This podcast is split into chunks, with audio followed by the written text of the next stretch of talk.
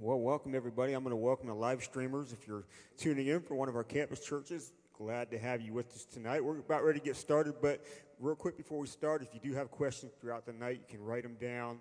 You can take them down to Nicole right here, and she'll try to get them up to us in, in a timely manner. But anyways, thanks for being with us tonight. I think the Urbana Church is there too. All right, well, So- good to have you. Yeah, we're glad you're all here. So uh, before we get started, let's answer a couple of questions.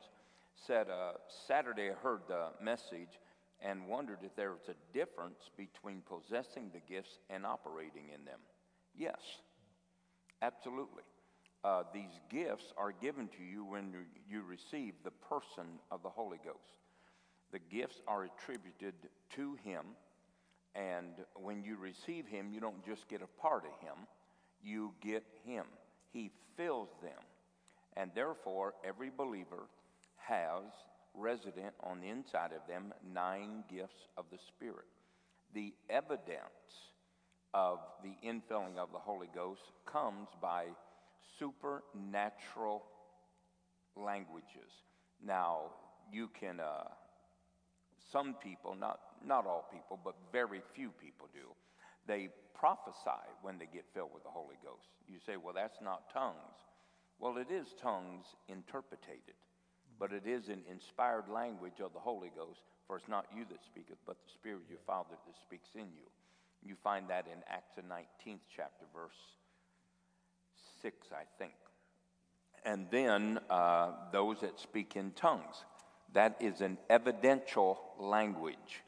That language is associated with magnifying God through praise or adorations or proclamations about who God is and what God has done. We find that in Acts, the 10th chapter, and that is usually the evidential language. But the language that was used for evidential purpose uh, for Israel to realize that it was a time for prophetic fulfillment was when men would speak to men in another tongue. That happened in Acts, the second chapter. And that was a fulfillment of Joel 228 on down. So there are there are the evidences of it. The evidence to Israel was that God would speak to them with other tongues or tongues of other nations. And then, but from that point on, it became an evidential language that magnified and exalted God uh, by those that spoke it. And Peter didn't say that he interpreted or he understood. He said, How is it that these men magnify and utter these praises unto God? So, from that, having him being there on the day of Pentecost, and then here with Cornelius' band of Italians, then we would have to perceive that Peter perceived that this is what men did when they got filled with the Holy Ghost.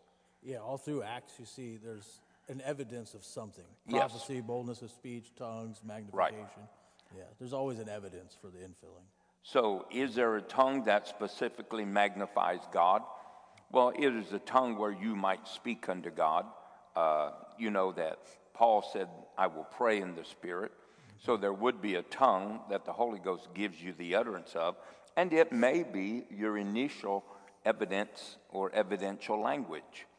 But not any place does the evidential language proclaim that they were praying for people. So, uh, and then the other question was uh, if we are praying in tongues, mysteries, uh, is it God that's speaking through our spirit to us or our spirit speaking to God? No, it's the Holy Ghost giving you an utterance. A holy, the Holy Ghost giving you an utterance. Now, I guess that would be a good question whether He's given it to your spirit or to your mind.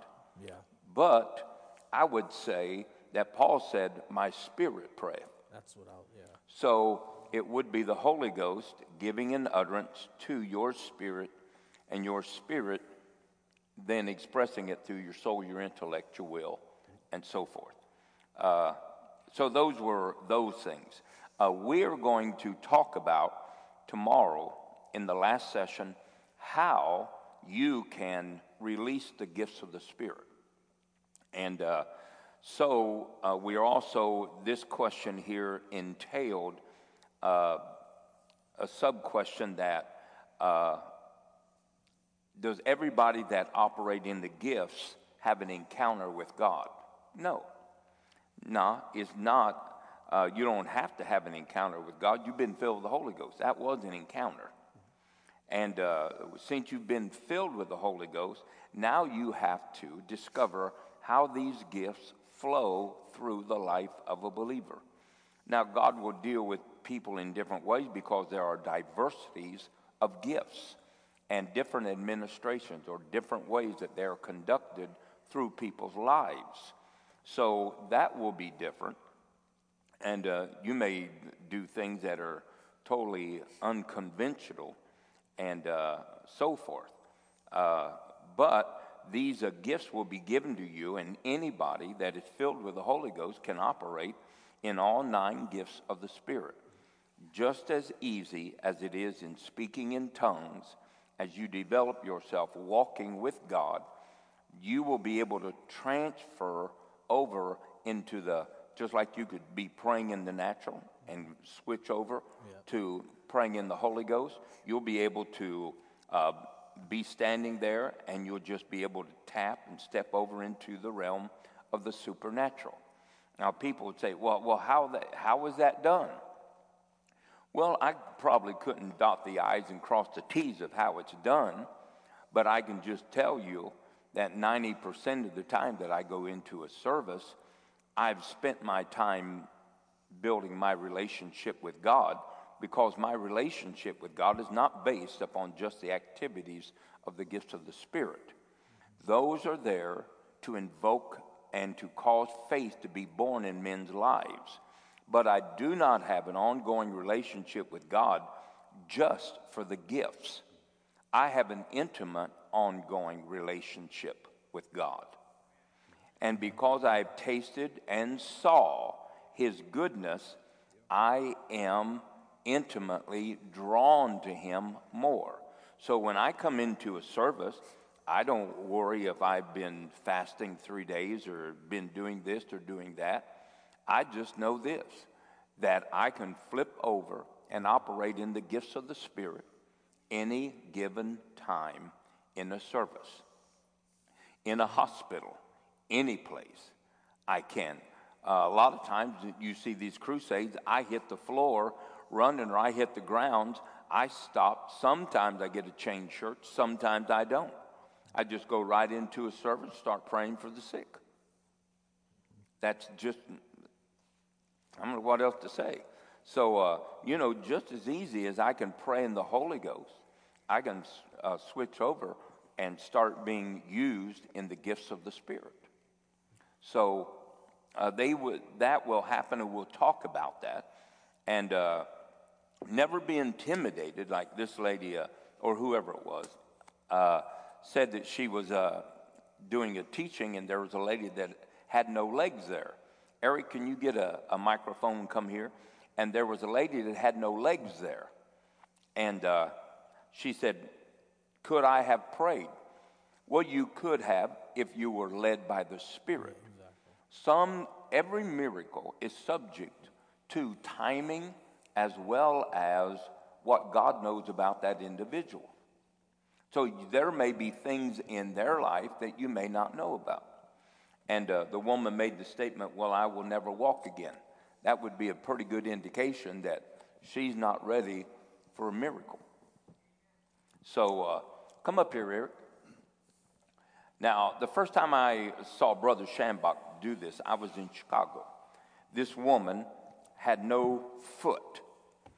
And uh, so she came up, they had her on this stretcher, and uh, Brother Schambach said, Well, praise God, I believe God for a brand new foot. Yes. He grabbed that foot, buddy, and he prayed. There was no foot there. He grabbed that limb and just he prayed stump. for her. Just, and that, it was just a stump, remember? Yeah, it was down here. This yeah. foot here was on, gone, oh. totally gone.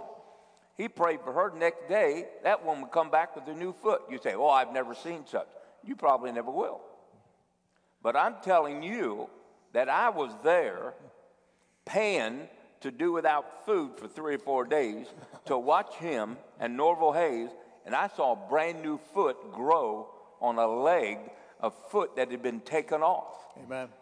And Eric, you have seen more than I have seen with Brother Schambach. Yeah, I think I think one of the greatest miracles I saw with Brother Schambach was when we were in Bulgaria.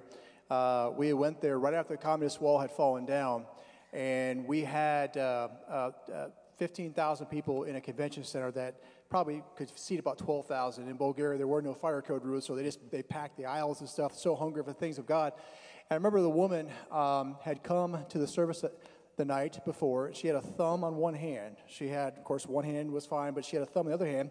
And I asked the interpreter, "Tell me what happened to her. What, what, what's, what's going on?" She said, "She would not deny Christ." And the communists basically cut four fingers off until they thought that she, they, they could get her to buy into to denying Christ. Well, she never did. She came that night and shared the story of Brother Schambach. And Brother Schambach, I can see the gift of faith come on him. Mm-hmm. And when he, he just basically took her, took her hand, her thumb, and just said, I, I, I just, I just speak a, a, a, creative miracle over his fingers. I command him to come out. I, I, I thank you, Lord, for doing it. He said it more eloquently than I just did right there. But I've seen so much happen. I mean, I was one of those guys that watched and prayed. You know, some people want to pray and close their eyes. I was watching and praying. I've seen so many things happen instantly. I thought, he's going to take that hand off. There's going to be four fingers there.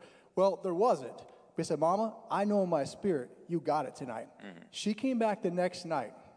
And this is a long story. I'll abbreviate it. Yep, go Pastor. ahead. Okay. Um, and she came back the next night. Brother Schambach would always like to do testimonies before he preached to build people's faith so they can receive a miracle in their own right. And um, she came back the next night. I saw it with my own two eyes. She had a brand new hand. And um, Brother Schambach, you know, of course, uh, we were under a lot of opposition in that crusade. We literally had a bomb put in our building in that meeting. And I had the security guy come to my ears. I'm talking, as Brother Schambach's giving testimonies, it's just smiling from ear to ear. Go, praise God. Blind eye come up. Go, go ahead, Mama. You're, you're fine. Just go run down the aisle and, and, uh, and be healed. Um, the usher comes to me, the security guy goes, There's a bomb in the building, and it's seven floors up, and we got to evacuate all these people. Well, we did. Um, and, and we were, I was saving that woman for the last portion of the evening to really build, just, just, just have a, an amazing testimony. Long story short, Brother Schambach's interviewing about 25, 30 people. We have to evacuate the whole building. We do. Um, that lady got a chance to share testimony right before we had to evacuate everybody out. And uh, the, the eruption of the crowd was just so amazing. Well, to make that story as fast as I possibly can, because it's a unique story, uh, you know, I'm, I'm trying to get Brother Schambach out of that building. I had to evacuate 25 of our team members. We had to get him out of the building. I got him to a, a specific spot behind the convention center. And Brother Schambach, people after hearing his miracles didn't want to leave the convention center. And we had police escorting people out. We are pushing him out the door. And uh, we had just, you know, they were like, if, if God will put our fingers on that woman's hand, I, I know he'll heal my body. So we had just a prayer line starting down the, down the middle. It was just me, Brother Schambach, and about 80 people. And I was like, Brother Schambach, sir, we, we have to go. There's a bomb. We got to get out of here. And he said, Oh, Eric, just let me pray for one more person. I'm like, okay. Pray for another person. And then, Brother Schambach, can we go? One more, Eric. Okay, Brother Schambach. After about 25 people doing that, I said, Brother Schambach, sir, we got to go. And I picked him up my left arm. His, hand, his legs were dangling in the air. I walked him the, the direction. We go out of the building, uh, get him to the cars. Um, long story short, um, we, um, Brother Schambach heard a roar. After evacuating all those people, News media was coming to the, you could hear sirens, fire departments, they're trying to defuse this bomb. And um, uh, Brother Schambach said, Eric, I hear a big roar on the front of the convention center. Um, why don't you go out and see what's going on? And I'm thinking, Brother Schambach, I just want to get out of here. I want to get you back to the hotel where I know you're safe and our team's safe, and we can regroup and decide what we want to do. I'm half thinking, we're canceling this crazy, this crazy crusade. I'm, we're not going to die over here. Um, and he goes, Eric, just go. All right, so okay. I look out there. The 15,000 people that we evacuated now have become 30,000 people. And this, this convention center was like, a, like an amphitheater, it kind of steps going down. So I could see the pastors that were supporting the crusade on the top of the steps. And as they, as they were preaching, I could hear hallelujah, I could recognize some words.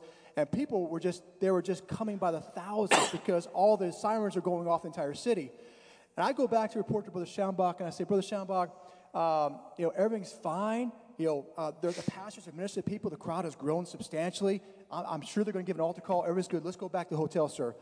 And uh, he goes, Eric, I want to go out there. I'm thinking, Brother Schambach, They put a bomb on our building. It's probably not safe for us to go out there. Uh, and he goes, No, I want to go. And as soon as he says that, he hops in a car. I basically just basically get in the back of the car myself and one other guy. We drive around front. He sees it for himself. I'm thinking, What are you, Brother Schambach? You know, Doubting Thomas, you got to see to believe. I told you what was happening out here. And um, he, uh, he goes, Eric, I want to go up there where that pastor's at. I said, Brother Schambach, it's not safe. I didn't, what I didn't tell you, three nights prior, we had, we had, we had skinheads break into our building of our crusade and started with chains and knives and, and, and, and uh, cutting glass, punching ushers and stuff. The three nights prior to this, uh, uh, and I'm thinking myself, I'm thinking I'm, that's why was, my mind was going back to Bush. I'm like, I can't get you out of this car. You out of the car. We're not, we're not in a safe zone. I, I no longer said, Bush, I'm like, we can't do it.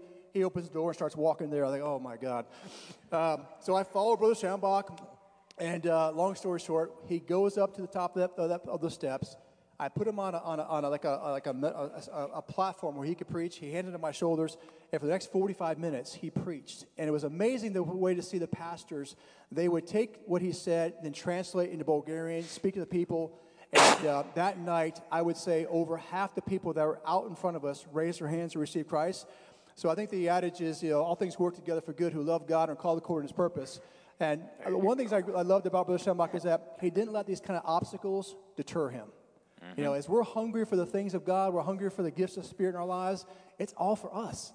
God's yep. not a respecter of persons. What he does for Brother Schambach, he'll do for Pastor, Absolutely. which I've seen by the tens of thousands. He'll do it for Pastor Cowan, Brother Rob, and all, the rest of us. So just be activated. Do something. Use your faith and uh, watch God do amazing things. Yeah. Amen. Thank you, Eric. So, uh, can it happen? The key word that Eric said, he had a, Brother Schambach operated under a gift of faith, which means that he would be able to believe beyond human capacity. And that's what one of the things the gift of faith does. Uh, but Brother Schambach had the gift of faith. And you can see it fall on him, transform him, change his voice, you see all types of things happen when that gift comes up on him. But sometimes, uh, if you try to force a gift, it won't work because the Holy Ghost, again, knows everything about the situation. So we are subject to Him, and He divides severally as He wills. That means He will choose the gift that needs to function. But you also have to listen to people. You know, when Jesus talked to the woman, uh, at the well, he asked her a question. Yeah. And he said, Ah, you're right. You've had five husbands. But did he know that was the one he was looking for? He didn't know. But he did after she started talking. Yeah. So you have to be able to interpret the uh, atmosphere. You have to be able to interpret the languages that are, people are talking. And uh, so we'll get into some of that uh, tomorrow so that you'll understand it. And uh, is it going to be without failure? Oh, no. Man, you're going to be, you'll probably fail. You'll be ashamed. You'll think, oh, gosh, it ain't working. You know, instruction are a way of life. So if you think that you've just been here and you heard it one time, you're going to be perfect, uh, you're not. Uh, no, not at all. Uh, but I'm never ashamed to try. Yeah. And, uh, you know, I thank God that I've got more successes than I've got failures. And uh, so, yeah. so tonight, let's, uh, we uh, dealt with that uh, speaking in tongues, but tonight, uh, since we've already started on the vocal gifts, uh, why don't we jump into prophecy? Let's see what a prophecy has to do. Now, realize that the gifts, the vocal gifts, more so than any of them, have the potential to be more erroneous than any because they can be said without any verification. Uh, where you could say, you know, well, thus saith the Lord. As soon as you say, thus saith the Lord, yeah. well, then everybody said, well, they said it was God. But we can still miss God on that.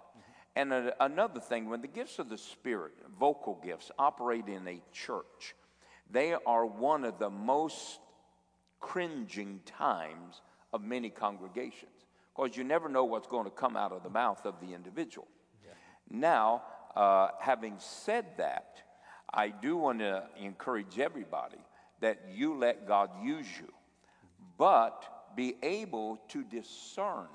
Sometimes when we get a word of prophecy or a tongue or an interpretation of a tongue, it may be just for confirmation.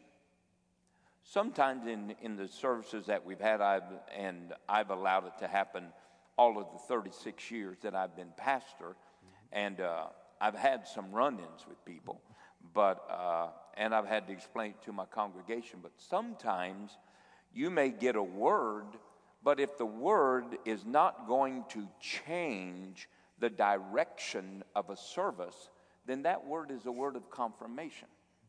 In other words, somebody comes up and says, and they prophesy, and it's just a, uh, you know, it's a, uh, we're in a service and people are just loving God, and then somebody comes up and says, Seek me, I am here. Seek me, I. Like, what have we been doing?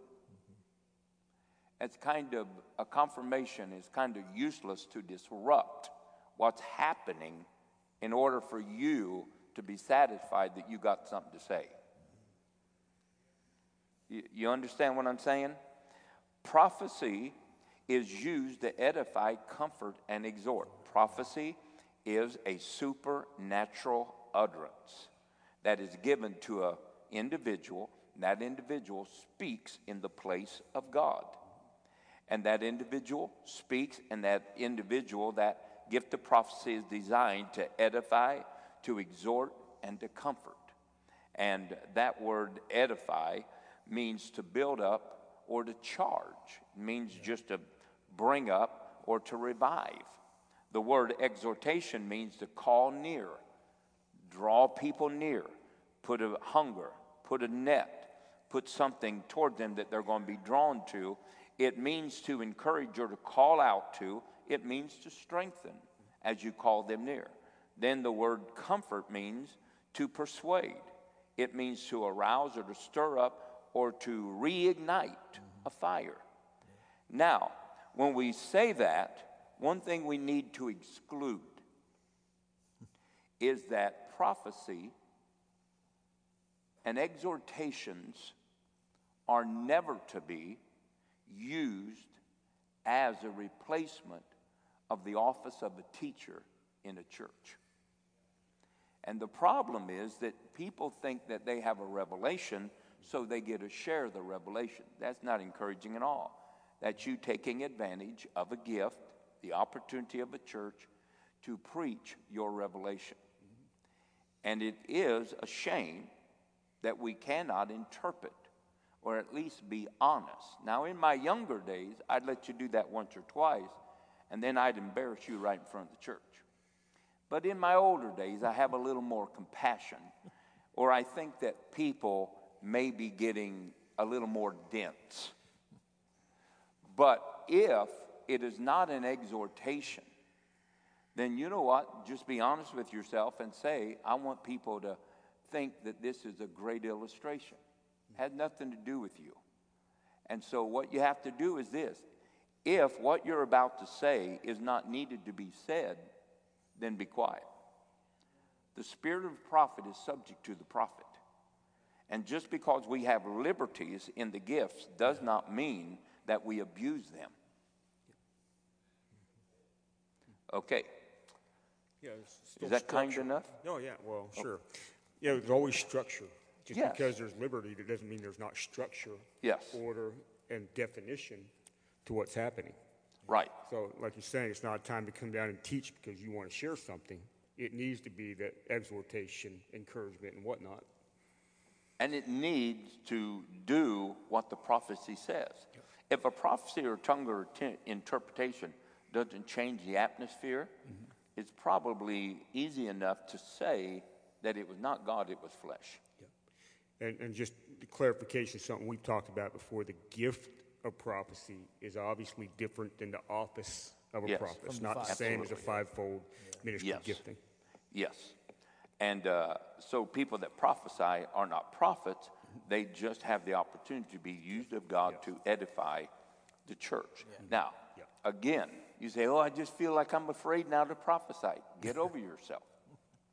Get over yourself. I'm not trying to be mean, I'm trying to be frank.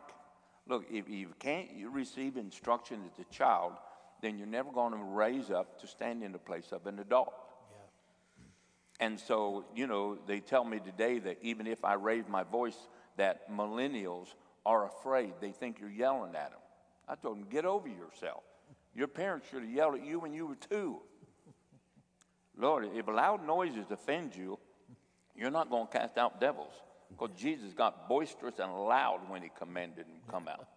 Amen? Yeah. So, so the gift of prophecy, anybody, any believer that's filled with the Holy Ghost can speak under the influence of the Holy Ghost. And prophecy starts how? Have you ever you prophesied? Yeah. Okay, how did it start? Did you get the whole message all at once? No. No. How did you get it? I had a, Uh, a word or a thought, and I just stepped out. And then as you step out, it begins to flow. A word or a thought. Yeah. You had one. Yeah. And then when you spoke that, others came, Yeah. Just starts flowing. right? So sometimes when people think about, well, you know, all I got is one word, Yeah. that's enough. Exactly. It is a faith connection, and that one word will release Yeah. the gift of prophecy. Now, the simple gift of prophecy, again, is not the gift of a prophet. So when somebody comes in uh, and says, uh, you know, would tell something about your future, and uh, you didn't know about that, what would you do? Wouldn't say nothing You wouldn't say nothing. would you believe anything? about their future. Yeah, about your future. Oh, mine? I know I just keep walking in obedience. I'm not going to try to predict. There you that. go. Sometimes prophecy comes from people, and it is intentionally used to direct or to construct your steps. Yeah. You know what? I have this great deal with God. God, if you want to talk to me, you're going to have to talk to me loud enough, simple enough, and face to face. If you send any of these people and they tell me that they came from you and they tell me something that I don't know, Yeah. I'm going to brand them as crazy. Yeah. I am not listening to backdoor statements about my future. Now, if you want to talk to me, right? then you talk to me. Yeah. If they confirm it, Yeah, it then that is an exhortation, that's Yeah. a charging, that's a rekindling. Exactly. But if it's setting something out that I'm not aware of, Yeah. then I am not going to follow it uh, because it has nothing to do from God. It has everything to do with someone trying to help me or to give me a word or to direct me in some place that I'm not going to be heading. Yeah, I think I think a lot of people have these kind of stories. When I was young in the ministry, I, I, I shared a message on a Sunday morning in a church. I was youth pastor at church in, in mm-hmm. Pennsylvania. Guy comes up to me afterwards and said, "The Lord's called you to be an evangelist." Well, thank you, sir, and psh, exit. You know, and that, that's it. I, it wasn't a confirmation. I, I didn't say, "Well, I, I must have to receive it because somebody thought they had a word for me." Yeah. Yeah. Discernment. There was no confirmation there, so you just leave it there. When I was young in ministry, whenever I would go into a service, I mean, services would just stop. And guys would start prophesying to me. And they always prophesy, Oh, I've called you to be an evangelist. You're going to touch the world, and da da da da. So then, when God called me out of the workplace, and I was out for about a year and a half, two years, I finally told God, I said, You know, I come out here because you told me to. I said, I'm starving to death. I said, You know, you called me to evangelize. I come out here, and he said, I never called you to evangelize. I said, Absolutely. He said, Don't call, tell me what I said to you. I said, But those guys did. And he said, Then go ask them to give you some meeting and feed your family. Said, I never called you to be an evangelist, and don't tell me what I called you to be. And then he just was quiet for like three months, never said one thing. then I was in the shower, and God said, I called you to be a pastor and a teacher to the body of Christ. He said, And that's what I called you for. And I will make a place for you, and I will prepare a people that will listen to you. So I realized that, thus saith the Lord, and spitting and sweating and slapping hands is not always the right thing to do. Every word that I've received from Asby and from the Lord has been a confirmation of mm. something that was already in my heart or spoken or, you know. Yeah. Uh, and that's what they should be, Yeah, because it exhorts, comforts, and edifies you to do what God has done, calls you back to that which God originally wanted you to do. Exactly. But uh, I think that the gift of prophecy, if it does something like that, changes a service. Mm-hmm. And you say, well, if I've prophesied and it hasn't changed the service? You keep trying.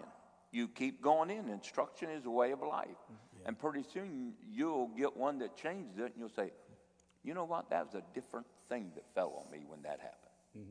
And so the gift of prophecy might not be one of the gifts that we think are important, but God Yeah. thinks it's very important. And uh, then going along with the gift of prophecy, let's talk about the uh, gift of interpretation of tongues. Okay. Every believer should be able to interpret the different ways the Holy Ghost is giving him utterances.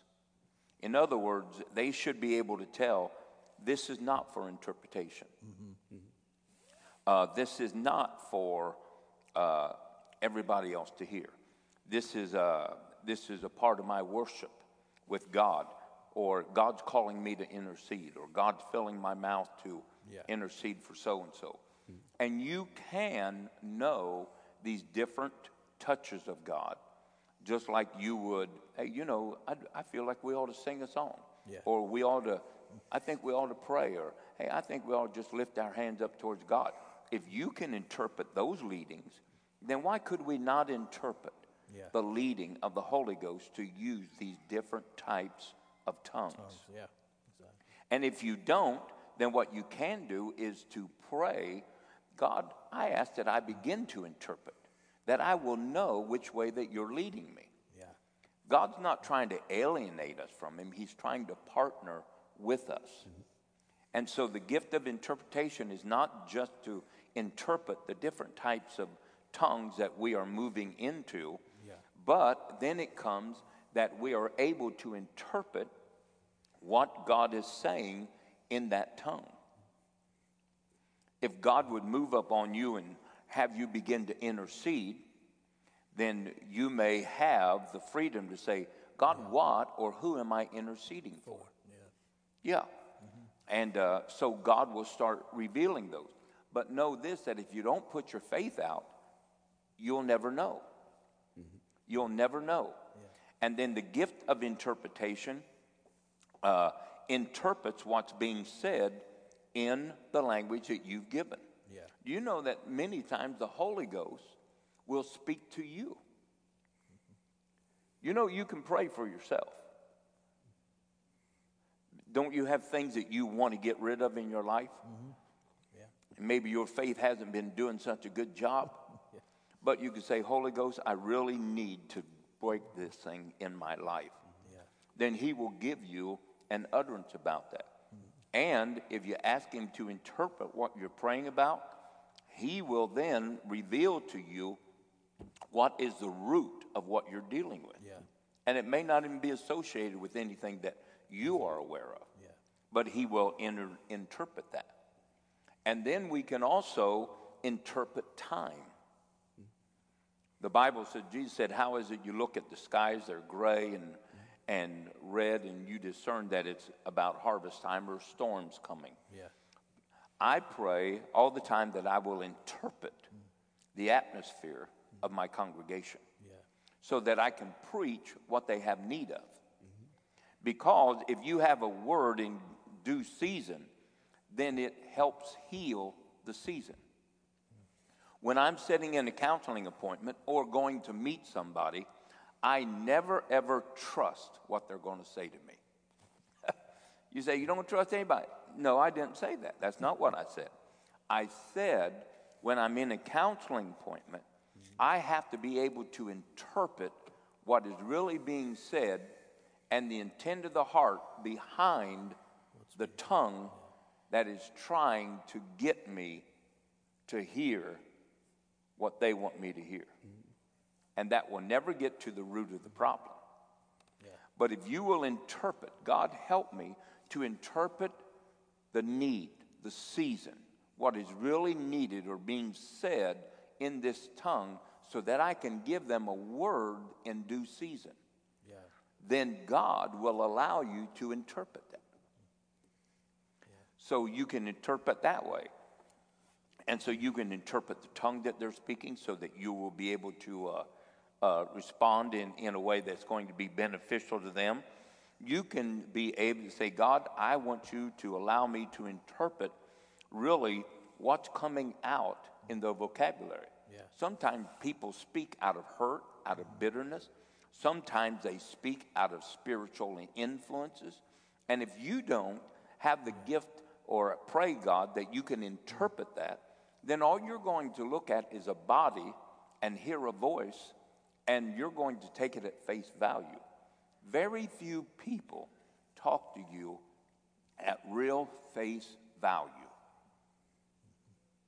Yeah. Believe that. Yeah. And so you, and that even has to do with interpreting intent and motive. Why, why do you come and tell me this? Why do I need to know that? Well, I just thought you should know. Okay, have, have you done this and done that? Have you done your due diligence on the behalf of your brother when you saw this? Well, well no, no, I, I didn't. So you come and you throw it on me, and now I'm supposed to be responsible for your negligence. So that's not going to work. Not going to work at all. I'm not going to take it. You're going to go deal with it. And if you don't deal with it, then you know what? The wound of your brother will be on your hands. See, you have to be able to interpret that type of stuff. So we can interpret the tongue. Yeah. We can even interpret the season or the time in a service when to bring forth a word or when not to bring forth a word. Yeah. And so we can interpret that way. And then we can interpret the, uh, when we're listening to people. And it's important that we be able to do that because people are very uh, introverted when it comes to sharing their problem. And they may not get to it, but if you could hear the voice behind them or the voice that is behind what they're saying, then you could minister to them and care for them. Yeah. That's good. So we have to be able to interpret all of those things when it comes to tongues, interpretation of tongues, times, and things of that nature. So to interpret, you know, is to find out what is going on in someone's life by the light of God. So we do interpret tongues, yes. And we do interpret body languages. How many of you, you know that works in- in your children and in your spouse? You can interpret what they mean. And uh, so, and then we can also interpret spiritual languages that have to do with dreams and visions. Yeah. A lot of times people call, hey, I, I had a vision, Pastor. Tell me what you think about it. Some of them I haven't called back. I know there were probably a couple people that called me just this day, uh, this week, and uh, somebody said, Have you called them? I said, No, absolutely not. Hopefully they'll get it in their head that they ought to pray about it themselves. Yeah. Because if you don't do anything, you're never going to know God any further than you are right now. And we want to know God in the depths of being our provider and our source. And so if I get a dream, I'm not going to ask you to interpret it. Yeah. I'm going to ask God to interpret. Exactly. I say, God, you gave me the dream. You know what it means. Now talk. Yeah. Exactly. But I'm not going to go out and get somebody else to tell me something that may miss God, Yeah. That's you know? for sure. So uh, I encourage everybody that those dreams and those visions that we have, Kylan, that we are to interpret them. Start using our faith so that God can do something in our life. Amen? I think that's important, Pastor, too, with what you're saying, because I think I said it last week, but many of us think of interpretation of tongues as something that's only done in a corporate worship setting. Right. So not actively engaging in the interpretation of their daily language or whatever they're Right. Absolutely. engaged in. Yeah. So you, you're, you're going to be crippled if you don't understand what you're praying about uh, or which tongue that the Holy Ghost is moving up on you. Yeah. If I begin to pray about something, if I am uh, dealing with something, or I say, you know, God, I, w- I want to pray about this, Holy Ghost, give me the utterance that I can petition God the way that I need to petition Him about this situation. Yeah. Then I will begin to pray uh, in that tongue. But then if the Holy Ghost comes upon me, now I'll pray in that tongue until I feel it finished. But if the Holy Ghost comes Yeah. upon me, now I know that He's made an intervention into my life. And there's a noticeable difference. Yes, and he's saying, I want you to do this. Yeah. And so I interpret that. Now I'm there until he's done. Yeah. And it may be an hour, it may be mm-hmm. two hours. Mm-hmm. But one is subject to as much as I'm investing, the other is he's demanding Yeah. investing. So you, we can uh, use all of those things as uh, interpretations of those tongues. Uh, I'm sure that you, you have kids, and uh, I'm sure that you've had the opportunity. Well, why is he acting like that? Lots of times. And, and you could have said, Well, I don't know, it'll come out later. Or you could have said, God, just let me interpret what he's dealing with. And so God could give you. And you got two boys that usually would be girls. Yeah. And Well, you- yeah, with the boys, yeah. You Yeah, gotta, absolutely. So, gotta all right. relax and pray, yeah. Yeah, yeah. Yes. All right. Uh, then we, uh, which one you want to go to now? Well, with interpretation of tongues, I was I kept thinking of discernment of spirits. I know it's not in the vocal gifts there, but it's No, but it is in Revelatory one of the revelatory yeah, gifts. Yeah, because wouldn't that kind of tie into some of that discerning? Yeah, it does, discerning. So, discerning of spirits. When you think about discerning of spirits, what do you think that means? Wow, it can, can be wide range, but discerning of spirits to me is maybe think of a different word, discerning, but in situations, moments, discerning what's happening. Well, remember, it's a discerning of spirits. In the spirit that's in operation in those moments and, and what's happening. Yeah. It, it, the word discerning means to become aware. Yeah, You may become aware by just a feeling. You may become aware by, you know, a thought, or you may become aware by visual yeah, uh, looking, observation. And uh, some of them come by vision, some of them are open visions, uh, some happen in dreams and so forth.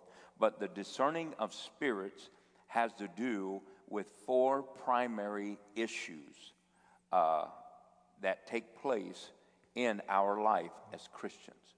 The first type of discerning of spirits is that we need to be able to discern God. Remember, he can be duplicated in the uh, arena of gaining access. The Bible says he comes, the devil makes himself as an angel of light. So you cannot reason that. You cannot always scripturally define him, which scripture should be if any time that you run into God or have a question about if it's God or not, you should go to the scripture and find out what the word says. But let's say, barring that, that you have to discern what is God and what's not God. And in any service, Yeah. you could discern that. I've looked out before and, and uh, you know, seen things going on like, you know, sometimes people are acting like devils, and then you find out later that they weren't acting, they really were a devil. But you have to be able to discern that, whether it's God leading you to do that or the devil's trying to entrap you to do that. yeah, So I, I do this God, I pray that I discern your will in a service. yeah, I pray that God, I will discern your leading because I could be led of myself. I could be, you know, anybody can be influenced by their emotions. And so you can do that. And so I always ask God, God, let me be able to discern your direction. Let me be able to discern when you want to take over. If you preach 10 minutes Yeah. and God wants to take over, let him take over. Who cares? The service is about God, not us. Exactly. And so we need to be able to discern God. Uh, remember when uh, they were fighting against Peter and John, and they said, Look, you better watch what you do, because if you get this wrong, you're going to find yourself fighting against God and not against men. Yeah. So we have to be able to discern, I perceive this is of God. Yeah. And so, discerning of God, His will, His direction, His time, uh, those are things that we have to do. And believe me, you can know that you know that you know that God is doing it or God is behind it. Yeah. Exactly. And uh, the second one I think is, is important is discerning the spirit of man. Yeah. Now, we don't think much about that, but discerning the spirit of man will allow you how to deal with man. You know, if you have someone that has a haughty spirit, I, I wrote some of these uh, here. In Proverbs 15 13, it says that people have broken spirits. Uh, Proverbs 14 29, there is a hasty spirit. Then there is Proverbs 11 13 is a faithful spirit. Proverbs 16 18, a haughty spirit. 16 19, a humble spirit. 1727, an excellent spirit. 1814, a wounded spirit. And then Ecclesiastes 1:14, a spirit of vexation. And then there are spirits of blindness, spirits of bondage, the woman in Luke 13, a s- unclean spirits, deaf and dumb spirit. Uh, then there is the uh, not only the blind spirit, but the spirit that oppressed the man that had 2,000 devils in him. Now, these are all spirits. Now, how are we supposed to deal with them? Sometimes when people uh, are deaf or blind or something, I will say, When did this come on them? Yeah. And uh, they'll say, Well, I don't know, when I was five. Or, and I'll say, Okay, were you sick? And then when they say, Yeah, oh yeah, I was sick. I remember. Okay, then that leads me to know that this is a spirit of infirmity. Had nothing to do with the deaf and dumb spirit. This spirit of infirmity. And you might say, Well, you man, can the devil do that? A devil can deceive you. It can absolutely deceive you. How many know that there are many epileptic spirits in, in the body of Christ? Anybody believe in epileptic spirits? No, they don't exist. You say, yeah, but what about the boy? His dad said he had a deaf and dumb spirit, and Jesus cast the deaf and dumb spirit out. The church put the Yeah.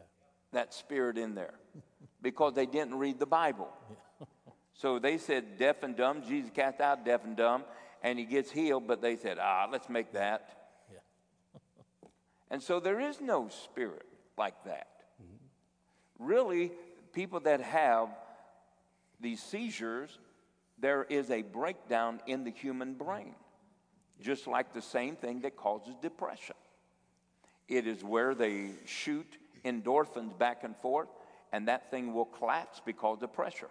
In fact, you can cause a seizure to happen with a flashlight in a dark room. That's how they test for seizures.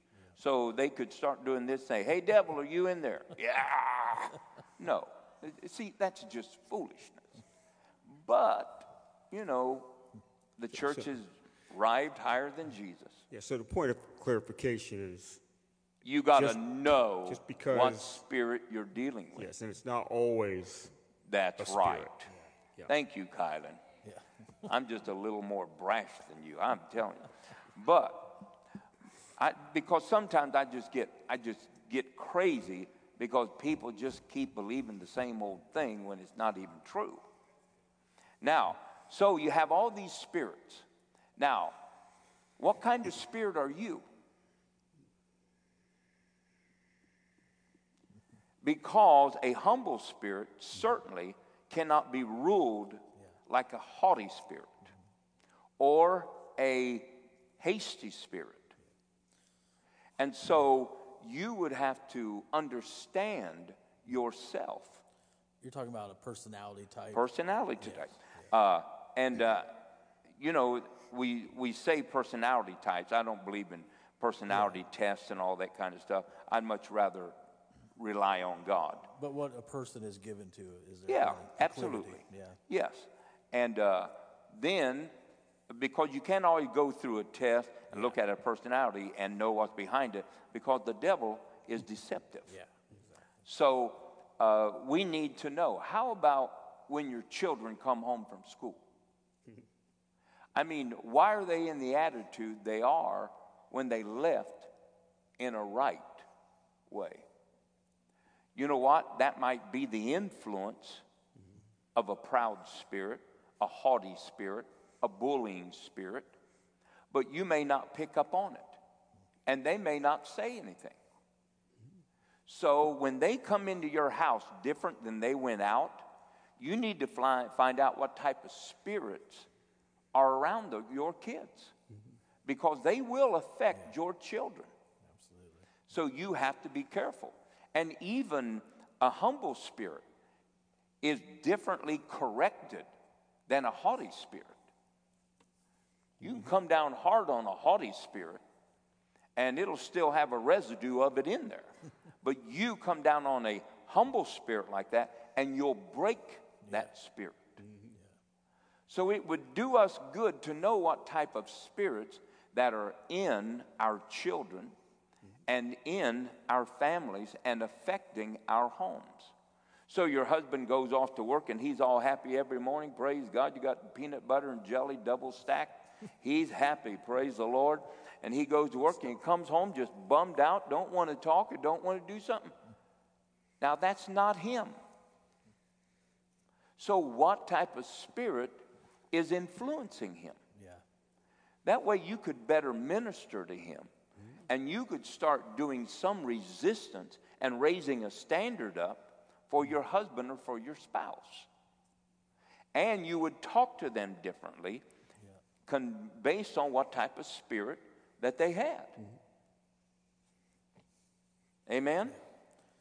All right, so we need, we need to invade into our families' lives and find out what spirits that they are about.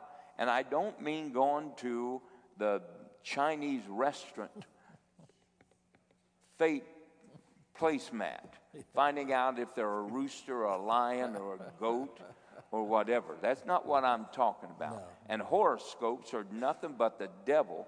So you need to just stay away from all of that kind of stuff. Absolutely. But if Jesus thought it was important to find out and to acknowledge that blindness had a spirit, mm-hmm. then he could deal with that blind spirit. Yeah. And when he cast that blind spirit out, then he was healed. Yet other times he prayed for people that were blind and he never cast that devil out. He just made a point of contact of faith. They went and washed and they came whole. So it's important that we understand these things and we don't just let them go. And then uh, the discerning, we're going to wrap these up and then we're going to go take a break. Then the discerning of the spirit of man. The spirit of man. How have so many people got into the ministry that just are not prepared or called or ordained of God? How do we get such a conglomeration of charismatic, of people that know how to do, and people that know how to this, and merchandise and advertise, and they build great churches? Yet nobody recognizes anything wrong. And how could a man go for years in affairs and somebody not pick up Yeah. on a fornicating spirit? Yeah. How could somebody be around somebody that told lies and not know what was taking place? Mm-hmm. Yeah. It is because we never, ever go beyond face value. But we need to start knowing the spirit of man. Now, as a pastor, I am I'm the good guy and I'm the bad guy. In other words, the good guy that I would say, "Hey, I see a call on him. I'm the good pastor." But then if there's somebody over here and I don't see a call on him and he has one, I'm the bad guy. Now, how do I rectify that? I rectify that is that God lets me see the type of spirit the man has. And that will allow me to recognize calls, purposes, gifts, and things of that nature. But if I don't see them, then I cannot go where God has not revealed to me to go. It is not I that am blind, it's that God will not let me see. Yeah. So I cannot be held into being responsible for somebody else's gift. The Bible says your gift will make room for you. In other words, other people will discern your gift. But you can't discredit, get aggravated, or get off the handle just because somebody doesn't recognize your gift. Remember when uh, Elijah said, uh, Well, what's wrong? What's wrong? He said, Look, God's hid it from me. So we just go on and see what happens. And later it was revealed. But if God hides something from you, then you can't know. But I am more apt to allow God to reveal to me who people are and if I should be joined with them or not than me making my own decisions. And if people say, hey, I'm this and I'm that, well, that's great. I mean, I've had people that called themselves apostles come here after I've been in ministry 34 years and tell me that I need to be under their covering. I said, I think I'm doing pretty good. And, and Ed, they talked to Ed. Ed said, I would advise you not to go in that office and say that. Probably a good idea. If I, if I was you, I would get out while you still got all your parts. so, to say that I need an apostolic covering when I went this far without them, they've got three people. I would say that I wouldn't recognize their anointing.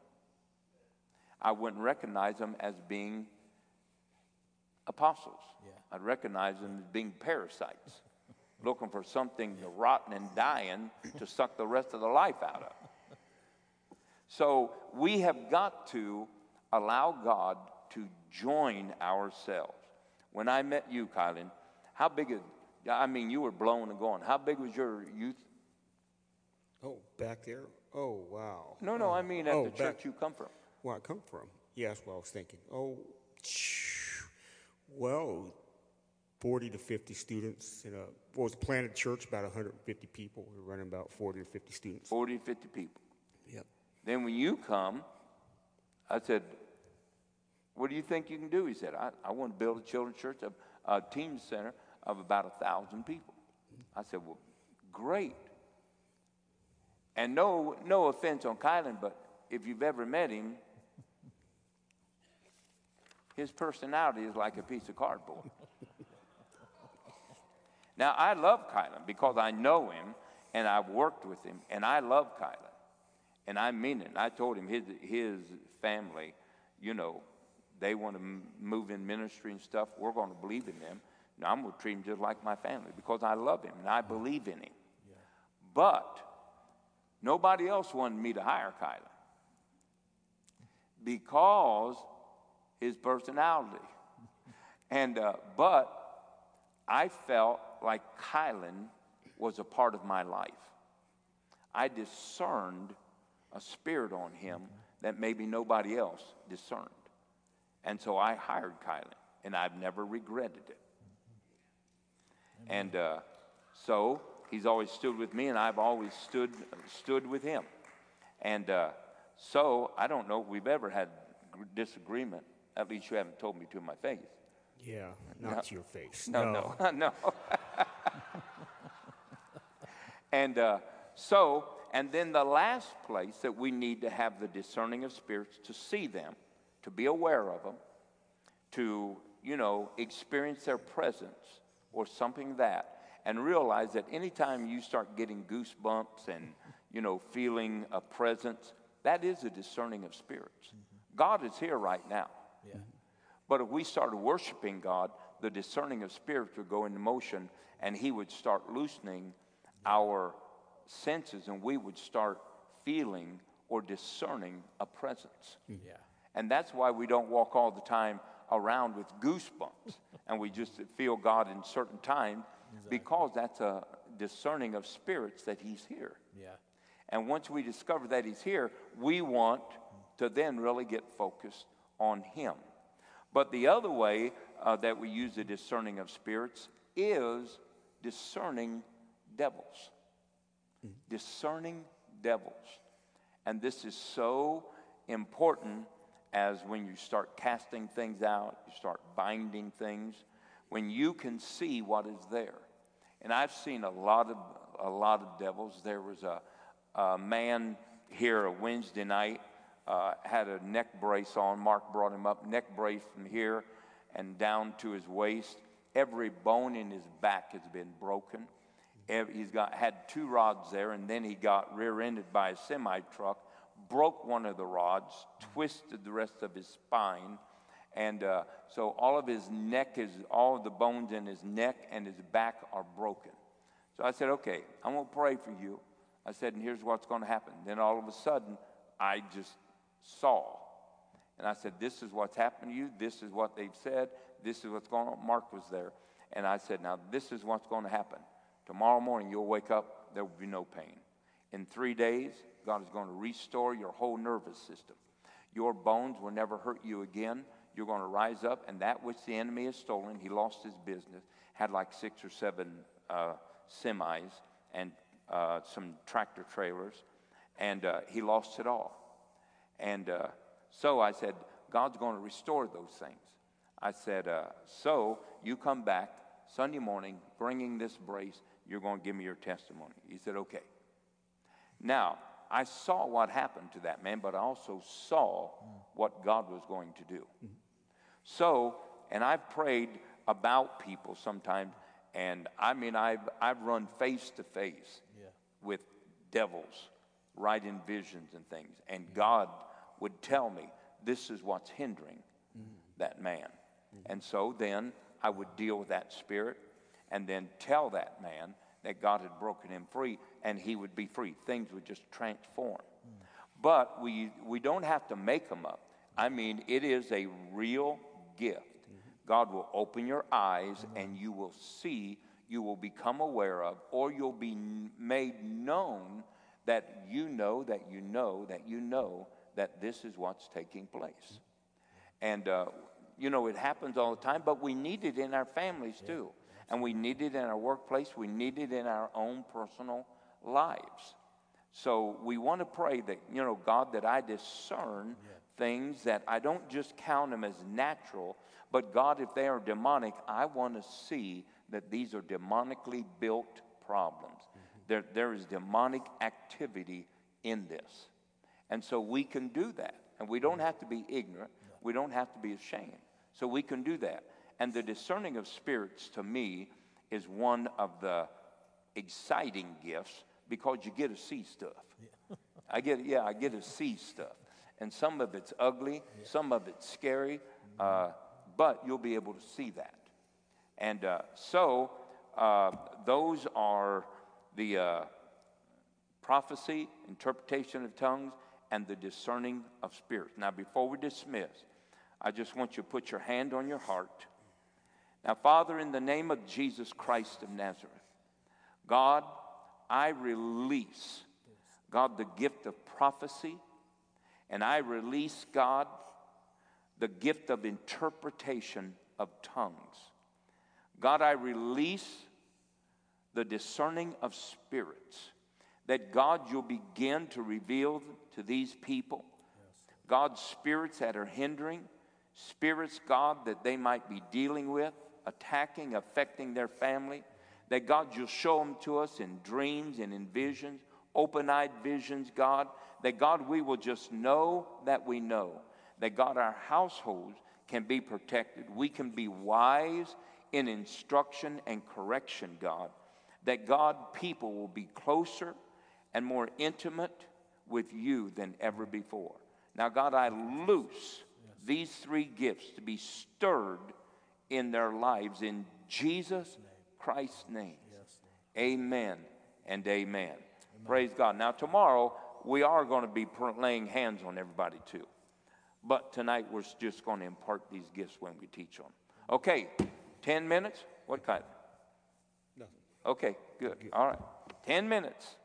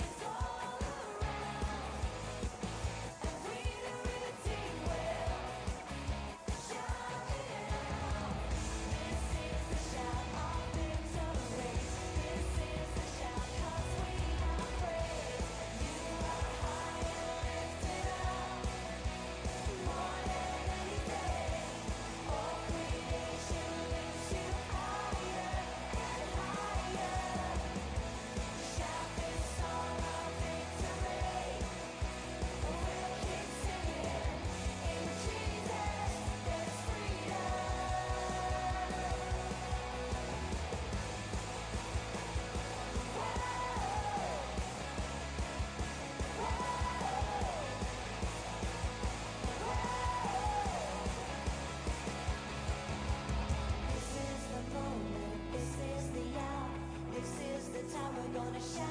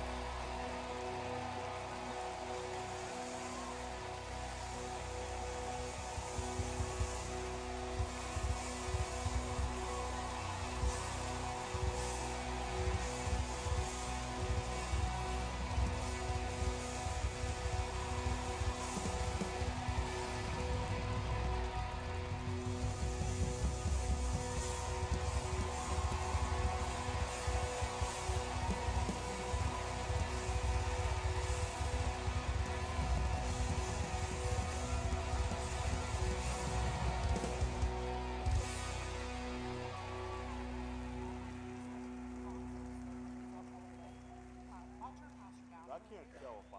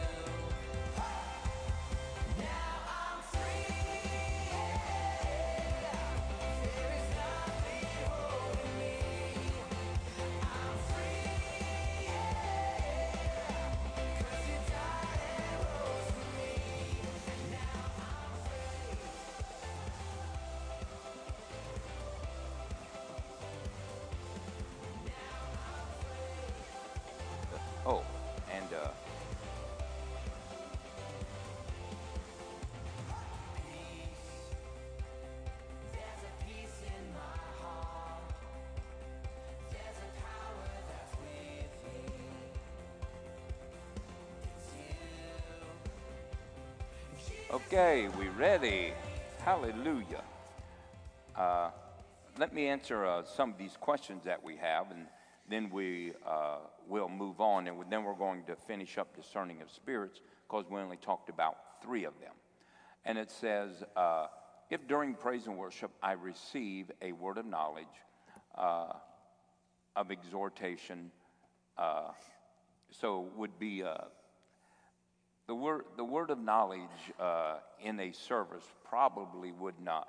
A word of knowledge we're going to talk about uh, designs is designed different than the gift of prophecy. Now, the Bible never opens up that uh, the other uh, seven gifts are to be used among a service unless the order of the service goes that way. So, in other words, if we're praising and, and worshiping God, uh, and then somebody gets a word of knowledge. So they go over and disrupt somebody that's praising God. Uh, what is that? That's not order at all. That's disorder. And uh, if you have a word of knowledge, then that word of knowledge is not going to die before you get to that person. So during a service, unless the service is opened up, which sometimes I have, uh, opened the service up for people to be used in the gifts of the Spirit, then those gifts need not to be used until after the service.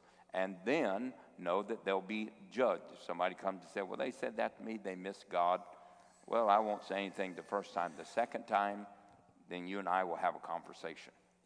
And uh, uh, then uh, the so they somebody would get a uh, gift of prophecy. Let's use it like that. And it says uh, the flesh, uh, spirit of fear tells them it's not from God.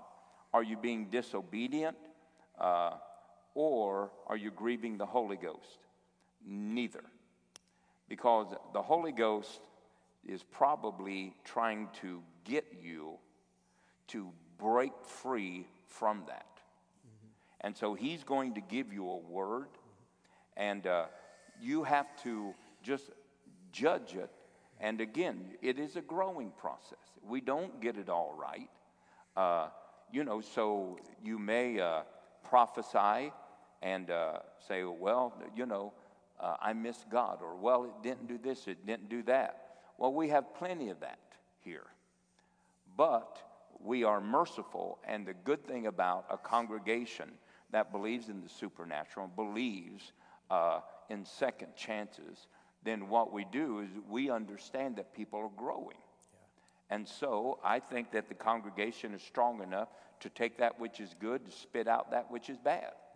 And if it gets too much, the worst case scenario is I'll talk to you. You know, I'm not going to put your face on the screen and say, well, here's where this person lives. You know, I'll tell you what. Uh, that, that's not going to happen. But um, everything is open to correction. And uh, if, if I caved in every time I got corrected or every time I missed God, I don't know where I'd be. So, you know, step out and be used of God. And uh, don't worry about fear. You're in house of love. And don't worry about the flesh. You know what? You'll get beyond that. And then uh, is a word of warning for future events. Uh, can that be prophecy? If you were a prophet, it could be. If you were accompanied with three other gifts, that could be. But simple prophecy, no. Prophecy edifies, comforts, and exhorts. Don't take it out of its boundaries. Don't try to make it anything it's not. You know, sometimes people want to make everything about what they think it should be. Look, we're not wiser than God.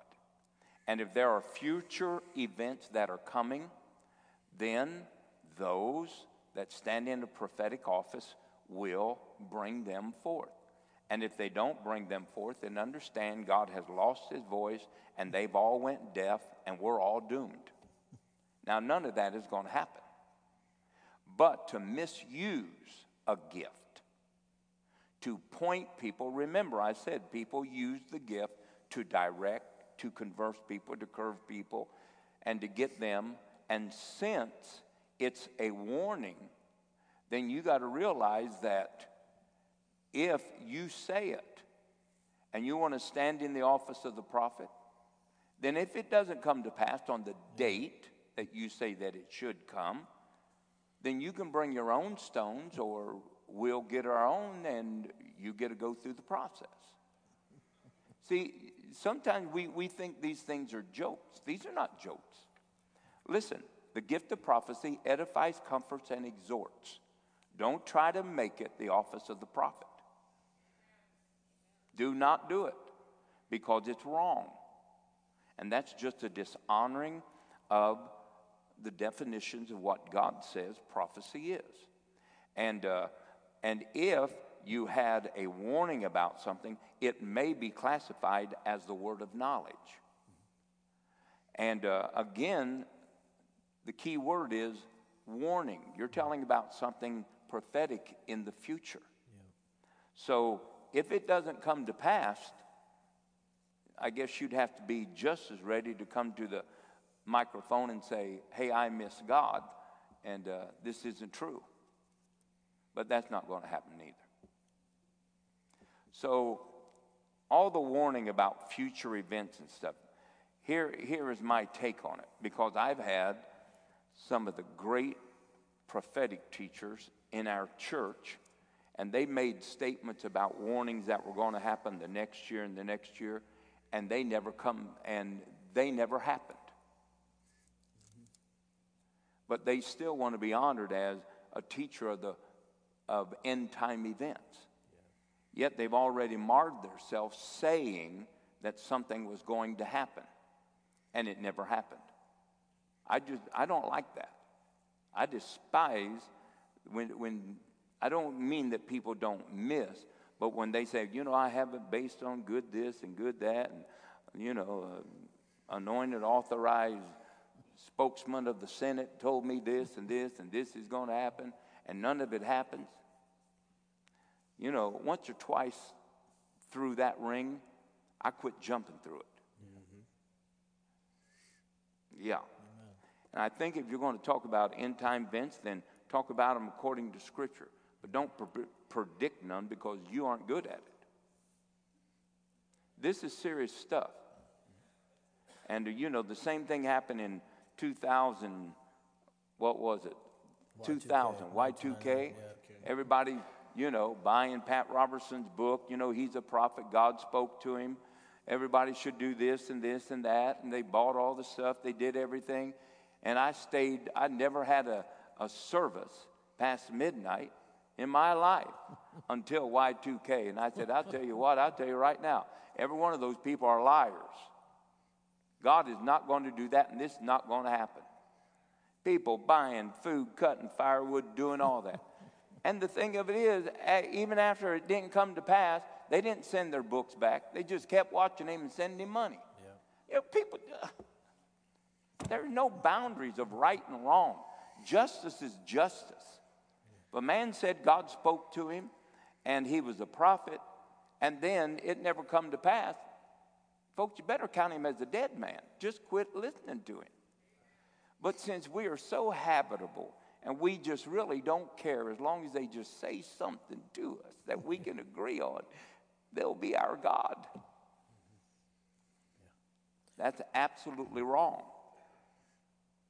And uh, so I stayed open till 12 or 5 after. I gave him a chance. I mean, maybe 15 minutes late. I didn't, you know. But you know what? Nothing happened. No lights went out. Computers still worked. I went home. Ovens still worked. Didn't have to have special food from Jim Bakker. Hallelujah. It, the life just went on as if God didn't even care. That might reveal to us that the devil was too stupid to mess with computers. but the sad thing of it is, it doesn't happen one time. It happens over and over and over and over and over and over and over. We have a memory like a fish. You know how long it takes to recatch a fish after you throw him back in the water? Seven seconds. seven seconds, he forgets that he's ever been caught. He forgets what he just bit. Seven seconds, you can catch him. Now, Jesus didn't say he'd make us fish, he said he'd make us fishers of men. But we're like a bunch of fish. We just keep getting caught with the same old, same old worm medicine, snake medicine, whatever you want to call it. Yeah. It's just wrong. I think today the discerning of spirits is especially needed in the Yeah, yeah. Thank you. You're trying to calm me down. You're right. Okay. So uh, I, am telling you, I just have pet peeves. I don't like people being used, and I don't like people being foolish enough to keep being used. All right. Uh, this one says, uh, "Are there other gifts not spoken of uh, that are like in the New Testament, where uh, David had men commissioned to build the temple?" and they were filled with the Holy Ghost. Number one, they weren't filled with the Holy Ghost. The Bible says they were filled with the spirit of wisdom or spirit of skill uh, to be craftsmen in certain things. Same thing happened in uh, uh, Moses' time where God said, I will take a spirit and I will put upon them, and they will have a spirit of wisdom or a spirit of skill, and they will be able to beat out the gold and, and so forth. So those are not gifts, those are deposits of skills, just like each and every one of you has a skill. Why does one guy like to uh, be a mechanic? Who wants to be a mechanic? You cut your hands up, you, you're always dirty, dirt under your fingernails. What, what is that about? Yeah. Or like uh, Shane, a plumber. Who wants to be a plumber? Shane Not does. me. But he does. he enjoys getting into the plumbing stuff. Yeah. I enjoy calling somebody and have enough money to stay out of the plumbing stuff. now, what is that? That is a skill from God. That is a part of his trade. That is a part of his provision. That is a part of his mission field. But it's not that he has some special gift, it is a given skill, but it's not as what we would call a gift. Okay? Then the last one says, uh, oh, depression, is it a spirit or a chemical imbalance? And, uh, or, oh, or Same kind of oppression. Is, are they the same thing? They can be. Not everybody that's depressed is depressed because of a chemical imbalance or the lack thereof. But that's where we have to be able to discern spirits. And uh, there are times I call people out, minister to them, and, and I tell them, say, you know what? I, I called a lady out up in Finley a while back, and uh, I said, uh, you know what? You have a lack of, and I told her the vitamin. And I said, and that's why this is happening in your body. And the guy, and, and I said, is there anybody in here deals with vitamins? And he said, I, I own a vitamin store. He said, and what you just said is just what that woman deals with. That is just what that. Now, why didn't God say, tell her to go to the doctor? I don't know. Why did God? I don't know. But I do know that God knows everything that we need. But everything is not a spirit, everything's not a devil, everything's not uh, sickness. Some things are genetic deficiencies, some things are inherited weaknesses, but we have to be able to discern them to make a call and of how to use our faith. And if I was dealing with depression, then what I would do, I would not surrender to it.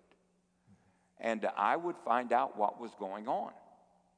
And I would go to the doctor and say, Tell me if there's a deficiency in me. Tell me this. Tell me that. You know, I'll, I'll tell you this uh, story. Now, this couple is in our church. They've been in our church and they are so faithful. It, it, it is wonderful. But one day, this woman, her husband came home and she had her house divided with tape.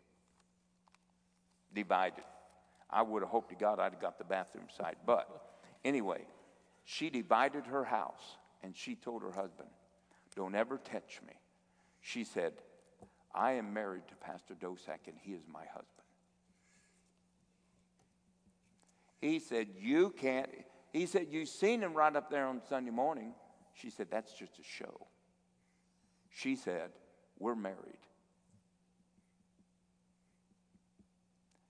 And then it goes on, it gets worse, worse and worse, until one time he tries to touch her or something. She attacks him with a knife. She is put in a psych ward. And Phyllis and I go up to visit him, up to visit her, and her husband's there. And uh, we go in, and they meet me at the door and say, Pastor Dosak, we think this woman is so far gone, she will probably never come back to reality. And I said, Really? She said, Yeah.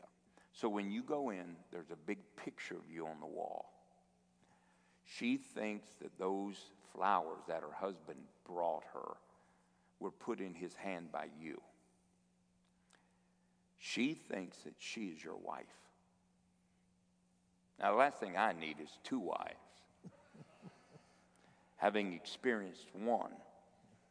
And uh, so they said, just talk about family, talk about you and Phil. So we went in there.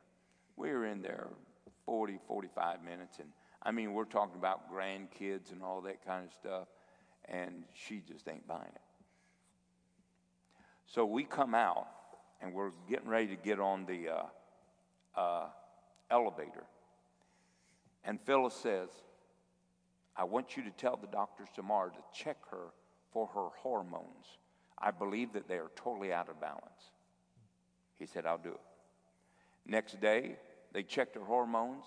She had started in menopause and she just dropped to the bottom. And she had lost her mind.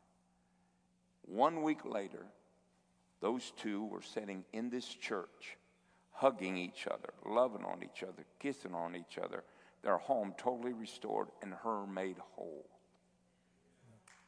So you, if you want to talk to me about devils and this and that and no medicines and all that, no, I ain't buying it. I, I don't buy it. And I don't believe everything's the devil. I believe ultimate cause of all sickness, yes. But I believe that people all be checked. I think when there are things wrong, you find out what's wrong, you can use your faith. Amen. And if if you don't get an answer there, then you find out what they can do for you. And if it's medication or if it's herbs or whatever it is, I really don't care. But I don't think anybody should be sentenced to depression because somebody thinks that they should just get healed. Yeah. Well, you know what? It's not your life and it's not your brain, and we shouldn't condemn people. We ought to embrace them and help them bear their burdens. Amen. And if you've got so much faith for yourself, take a little of it and get them set free. Yeah. That, that'll be nice. Because the Bible does say, pray one for another that you may be healed. Yeah. Does, doesn't say use your faith to criticize. Amen. Yeah. So that is my take on it. I would first get tested. I would find out. I, I would not live my life without joy. How depressing can that be? And, uh, you know, you, I think I've seen on TV one time they were advertising depression medicine. The side effect of this medicine is you may be suicidal, uh, you may be impotent, you may be this, you may gain weight. I said, My God, isn't that why people get depressed? so you got to be careful of the side effect. Yeah. But there are ways that you can find out, and I would encourage you to do so. Do not resign to half a life. That, that's all there is to it. I, I just don't believe in living half. Now, the last discerning of spirits we're going to talk about is the discerning of angels.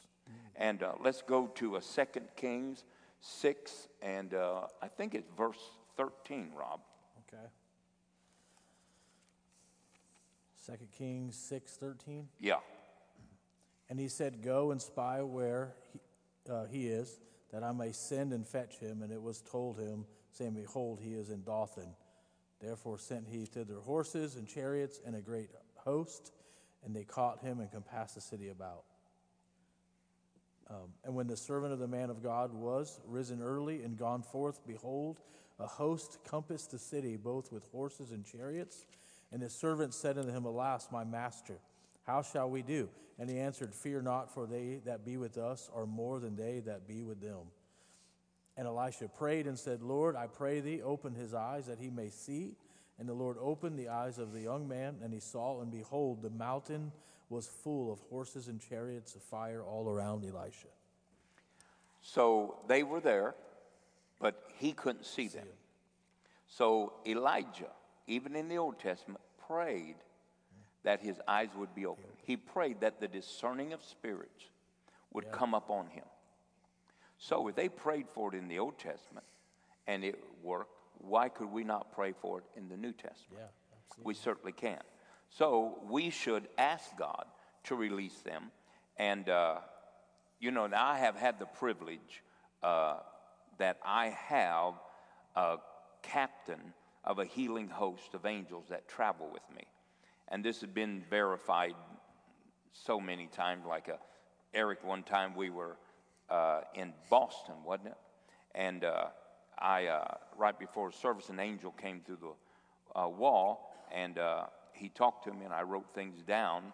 And uh, then, after the service was over, the pastor said he, he couldn't speak English. So he said in Portuguese, Could you please apologize, Pastor Dosak? I should have told him this before service. I said, Oh, no problem. What was it? He said, When I come into my church tonight, there was a crowd of angels there. And he said, It like spooked me. Whoa! And they said, Oh, don't worry, we're here because we travel with Pastor Dosek in these healing meetings. And uh, he said, Oh, okay. So, uh, so he goes on, and, and uh, the service happens.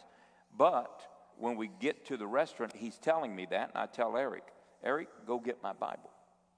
So Eric goes, gets my Bible, opens the Bible. It happened in the Red Roof Inn in Boston. And uh, I have Eric read that encounter with that angel. And that confirms the encounter that the pastor had. And that angel was given to me when I was in Russia and I was in a crusade and things just were not breaking forth. And uh, I said, God, I, I need a breakthrough. So I went on a, a prolonged fast while I was in Russia. And uh, during that, uh, towards the end of the fast, God spoke to me and said, I'm assigning you a captain of a healing host. And uh, I said, okay. And so then a Bud Lively was with me. And uh, so Bud and I were there. And uh, that next night, that night, we had ambulances pulling up from the hospitals and putting people out on these wooden benches that we had made outside. And uh, all of a sudden, people were just jumping up off cots, coming out of uh, ambulances and being healed. That night, there were 27 deaf and dumb uh, people. A whole school was there, and every one of them spoke and, and heard. And uh, so it was a great breakthrough. And ever since then, I have that. Ever since then, I invite them in on crusades with me. But this discerning of spirits that Elijah had is the same thing that we can have. And not that we seek angels. We don't need to seek angels. They're all around us, and it's at God's discretion. We will see them if need be. But I've never sought to see an angel, and I've never sought to see Jesus. Those things are at their discretion, and I don't want to invade into something that will could catch me up and uh, harm my faith. And uh, so, but you can use the discerning of spirits to see angels. And uh, I want to make sure that there is a discerning of angelic beings around me so that if I need to see them or so forth, that I have access to them. So I ask God, God, let me discern the presence of the angelic host tonight. And uh, so I do. Uh, and Eric will tell you, sometimes I'll be preaching, I just stop and say, hey, there's a witch here. Where are you? And uh, they'll stand up because they want to confront you. They stand up with me, they get powerless. and uh, you, you can discern that type of stuff. And you can discern angelic arrivals. And you don't want to talk about angels much because then people get worshiping angels and all that. And nothing is about angels, it's about Jesus. Amen. So that is the four ways that we use the discerning of spirits. And uh, yes, Rob, you got something? Get No. Kylie. Okay, what do you want to talk about now? Which gift? Kylan, your go. My go. uh, Yes. word of knowledge. There you go. Yeah. We don't have time. Tomorrow's going to be word of knowledge. There is so much Yeah. in the word of knowledge. Let, let's do word of wisdom. Will that make you happy? Absolutely. You are. Okay. Word of wisdom. Let, let's go to word, word of wisdom. Uh, the word of wisdom. What does wisdom do? Wisdom brings, it's more than information. It's, Yes. It's knowledge can be information, but wisdom is how to apply it. How to apply Yeah. something successfully. Yeah. And, you know, there are multitudes of people that have been through college but end up working in a factory because they don't have wisdom to institute the learned skill. And that happens more so than not, really. I, it just happens. We had a, what is that, a kumbala? What, what is that? The, the, the guy that, oh, no, not kumbala, I'm sorry. The guy that is uh, uh, the high guy in a class. Oh, the valedictorian. Valley Victoria. That's in the same, in, in my mind, it's in the same case. So uh, he attended our church. His dad was a uh, golf pro at uh, Pickwell Country Club. And uh, he was Valley Victorian of Oral Roberts University of the dental class that he came out of. He came here and he started a dentist business. And it wasn't about a year that he was totally bankrupt and going under. And he said, I got plenty of business, I just don't have the wisdom to manage it. And so what he did was he joined the Air Force, which he got a commission when he joined, and he just become a dentist. And panned out very well for him. And uh, he was blessed. So uh, sometimes you can be great at something, you don't have enough wisdom to do it, Yeah. then you can't make anything go. So let's talk about the word of wisdom. Let's go to a 2 Kings 4 38 through 41. 38 through 41, 2 Kings 4. While they're turning there, maybe make a point. Somebody brought this up last week. So we're talking about a gift of the Spirit, the word of wisdom, which is subsequent or after the infilling of the Holy Spirit. But we're jumping back to the Old Testament. We did to compare, but there were gifts in the Old Testament that were used under the Old Covenant. Now, they weren't filled, but certain gifts were made available to them to confirm their offices and to complete a sovereign plan of God.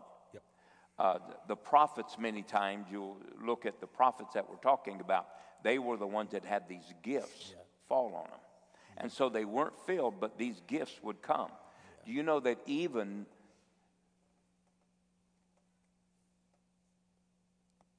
even the gift of tongues was released in the old covenant? You remember when the finger came and wrote? Remember that uh, Hezekiah, uh, not Hezekiah, um, who? Nebuchadnezzar, thank you. Nebuchadnezzar had conquered Yeah. Like two thirds of the known world, and he had all these languages, but nobody in the kingdom could interpret that language. So they had to call on Daniel. Daniel said that God can interpret, and Daniel gives them a revelation of what was written. He didn't translate it verbatim, he interpreted Yeah. what God said to him. And that happened several times in the Old Testament. Uh, let me ask you this What did Jesus say on the cross?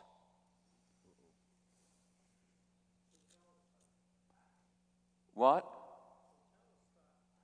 But what did he say uh, when he said, uh, and they some said, oh, he calls on Elijah. Yeah. Some, what was the words? Eli, Eli, lama sabachthani. Thank you, Bob and Rob. Now, now let me ask you something. What did that mean?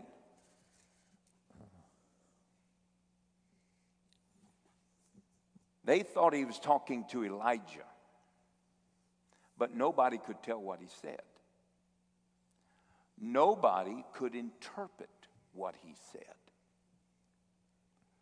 Where did Jesus get that tongue? I'm not answering. Do you think it could have been an utterance by the Holy Ghost? Nobody there around that. Remember, there were people from all around the world there. Mm-hmm. There were 3,000 we know of got saved on the day of Pentecost. Yes. But none of them could understand that language. Jesus was filled with the Holy Ghost, and he had the Spirit without measure. Mm-hmm. Jesus, without a shadow of a doubt, would have had to have access and usage of an unknown tongue. Mm-hmm. Yeah. It's transla- translated in Aramaic, so Yeah, yeah, yeah. So, but they couldn't even understand him. yeah. So you would ask, okay, so Jesus spoke that language or was it given to him as that language? He wasn't a man of many languages, he was a man of Galilee. Yeah. It's interesting. Just a thought Yeah. in my own mind. Yeah. All right, so go uh, 2 Kings, the fourth chapter, verse 38. Verse 38. It says, And Elisha came again to Gal, uh, Gilgal, and there was a dearth in the land, and the sons of the prophets were sitting before him. And he said unto his servants, Set on the great pot, and see the pottage for the sons of the prophets. And one went out into the field to gather herbs, and found a wild vine, and gathered thereof wild gourds, his lap full, and he came and shred them in the pot of pottage, for they knew them not. So they poured out for the men to eat. And it came to pass as they were eating of the pottage that they cried out and said, O thou man of God, there is death in the pot. And they could not eat thereof. But he said, Then bring meal, and then cast it into the pot. And he said, Pour it out for the people that they may eat. And there was no harm in the pot. Now, I think that was a word of wisdom. It was not based on his background as a chemist. Yeah. It was a word of wisdom where God understood all of the structures and knew what was in that pot. Hmm. And so I think that the meal, whether it did something to the poison in the pot or if it was just an act of faith, it was the word of wisdom. Yeah. The word of wisdom many times directs us of how to deposit faith, but then how to harvest faith. And uh, so when you're talking to people, you know, and you begin to interpret their mindset or begin to, uh, you know, have a discerning of spirit and find certain things out about them, you will be able to talk along lines that they'll understand. And that is a word of wisdom because you are breaking into realms that maybe nobody else has, and they will receive faith. They'll receive faith. And then Jesus used the word of knowledge, uh, word of wisdom many times to cause people to activate their faith to receive a miracle. Like the man said, Take up thy bed and walk. The guy said, Oh, okay. He just got up. That was the word of wisdom. Now, he might have thought about that a hundred times, but Jesus connected it and said, You know what? This is what this guy needs mm. to release his faith. Yeah. And so, a word of wisdom can tell you how to put faith in people's lives and how to harvest faith for a miracle. And so, we need to use that, but also we need to have a word of wisdom that God will give us that we can break through things. There are sometimes people won't hear you, and it's not because of what you're not saying, it's just the condition of their heart. But what if you were wise enough to speak a word and it would penetrate their spirit? That's a word of wisdom. And uh, Kyla, will you go to 2 Kings 5 8 through 14?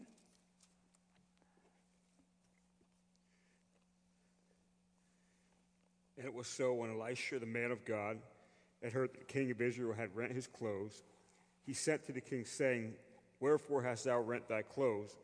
Let him come unto me, and he shall know that there is a prophet in Israel. So Naaman came with his horses and his chariot, and he stood at the door of the house of Elisha. And Elisha sent a messenger unto him, saying, Go and wash in Jordan seven times, and thy flesh shall come again to thee, and thou shalt be clean. But Naaman was wroth, and he went away and said, Behold, I thought he will surely come out to me and stand and call on the name of the Lord his God, and strike his hand over the place, and recover the leper. Are not Abana and, and Pharpar, rivers of Damascus, better than all the waters of Israel? May I not wash in them and be clean? So he turned and went away in a rage. And his servants came near and spake unto him and said, My father, if the prophet had bid thee to do some great thing, wouldst thou not have done it? How much rather then, when he said unto thee, Wash and be clean? Then he went down and dipped himself seven times in Jordan, according to the saying of the man of God, and his flesh came again like the flesh of a little child, and he was clean. Why did Elijah say seven times? Word of wisdom. Yeah. He got a word from God that says, I want you to require this of this man. Seven times, not six. Yeah. He did it seven because he was breaking barriers down Yeah. In Naaman's mind. He was breaking them, and when he came to the place that he began to believe God, because he accomplished something, that was his act of faith. That was his act of release. Yep. And so we can do that. Yeah. You know, you think about God when God says, uh, okay, people get born again, but their conscience is still stained. He gives us a word of wisdom that says, after you're born again, be baptized, Yeah. and it has nothing to do with washing away your sins, has everything to do with cleaning your conscience. Yeah. That's a word of wisdom. And so it can just, even though it may seem small, it transforms your whole perspective Yeah. about God.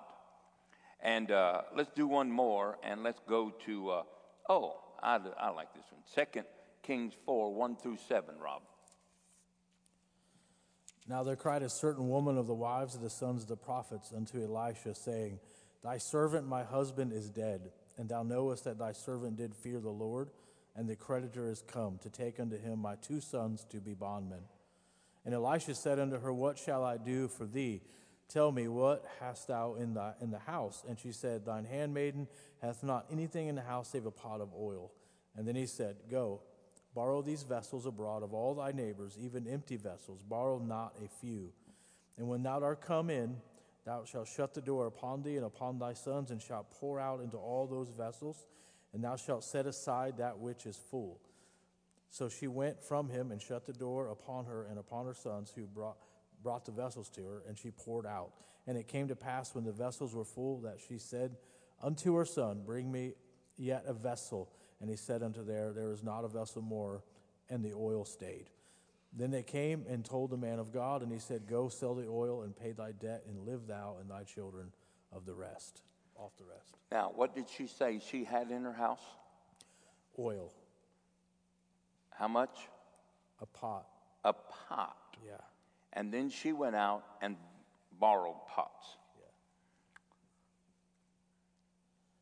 Yeah. Elijah gives her a word of wisdom to ignite her faith.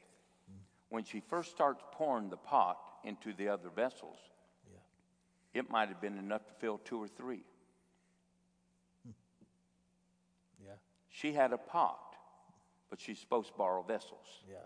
Now, a pot is bigger than a vessel. Hmm. Yet, the act of the word of wisdom caused her to see something happening, Yeah. And it ignited her faith, and as supernatural act of multiplication went into action. Amen. So it was a word of wisdom that ignited her faith. Even though she started out with something that she had greater than what she was feeling, but in that, that word of wisdom, God knew her mind will make a turn. And she made a turn and she believed. All she had to do was keep pouring. It never said that the pot filled back up. It might have got down to there was just a half a cup in the bottom. But as she kept doing that, that ignited faith in her heart. Then after she got the one that the pot couldn't have filled except by God, Katie barred the door. She could have had a, you know, a bath with oil. She could have done anything. She should have borrowed bathtubs. And, and so here she has a word of wisdom. And it only takes one word. But the word of wisdom, just like the word of wisdom of baptism, cleanses a man's conscience. So her mind transforms just like that by a word of wisdom. So we can use this word of wisdom, or God can give us a word of wisdom, and that has to do with when to do something. It says how to do it, and all that type of stuff. Also, puts seed into the ground that mm-hmm. leads us to a successful end. So we need to release the word of wisdom in our life. So when we're talking, you know, we don't just talk to people, but that we have a tongue of the learned, of the wise, so that we can skillfully maneuver through people's lives, cut off unbelief, stagnate fear, and so forth. So the word of wisdom is very important. It will tell you where to do things, how to do things, and all that type of stuff. Uh, when we wait upon the Lord like this and we're releasing the word of wisdom, and you will know when these gifts come, you'll just sense them and pray that you will interpret that, that sensibility, that, that something has fell on you. Yeah. And as you do, then you'll begin to not only seed yourself for miracles, but you'll begin to activate the harvest of a miracle. Miracle. And so we need to speak into our kids. How many of you know that there are certain things that you can uh, stir your kids with, make them mad about, or whatever? Well, what if you had a word of wisdom to inspire your kid every day that they Yeah. could be better than what they are? That not that they aren't acceptable where they are. That's not what I'm saying. But that you gave a word of wisdom to them that would spark their life. Amen. Spark their life, believing that God would do something for them. Yeah. Believing that God was going to give them a breakthrough. Hey, look for today because God's going to give you an answer to something you don't know about. Oh, okay. Pretty soon you begin to build a life of wisdom and expectancy Yeah. in your children. Amen. And I think sometimes that we have laxed in those skills of putting wisdom in our children Yeah. every day. Mm. You know, my dad used to put wisdom in my life. You'll amount to nothing. oh, praise God. Boy, this is a great grade. Man, you got straight D's and F's. We're so proud of you. That's really how my mom and dad had talked to me because there wasn't anything else but D's and F's. but uh, I think that you can put wisdom into your children and speak expectancy into them. And I believe God can give you a word for your children. And uh, so the word of wisdom, pray for it. Jesus uses it in the New Testament, Paul uses it, the Old Testament prophets used it. And so a word of wisdom will tell you how to release your faith. Yeah. That's good. Just release your faith the way that he says to release it. And if you can get people to do that, they can see a miracle. Yeah. They can see a miracle. Praise God. All righty. Hallelujah. Tomorrow morning, we're going to be laying hands on everybody, and we're going to be finishing up on the gifts, and uh, we'll be praying for you. The word of knowledge, which is one of the great gifts that everybody likes, uh, we'll be talking about that. and uh, talking about the working of miracles and the gifts of healing, and we'll wrap the.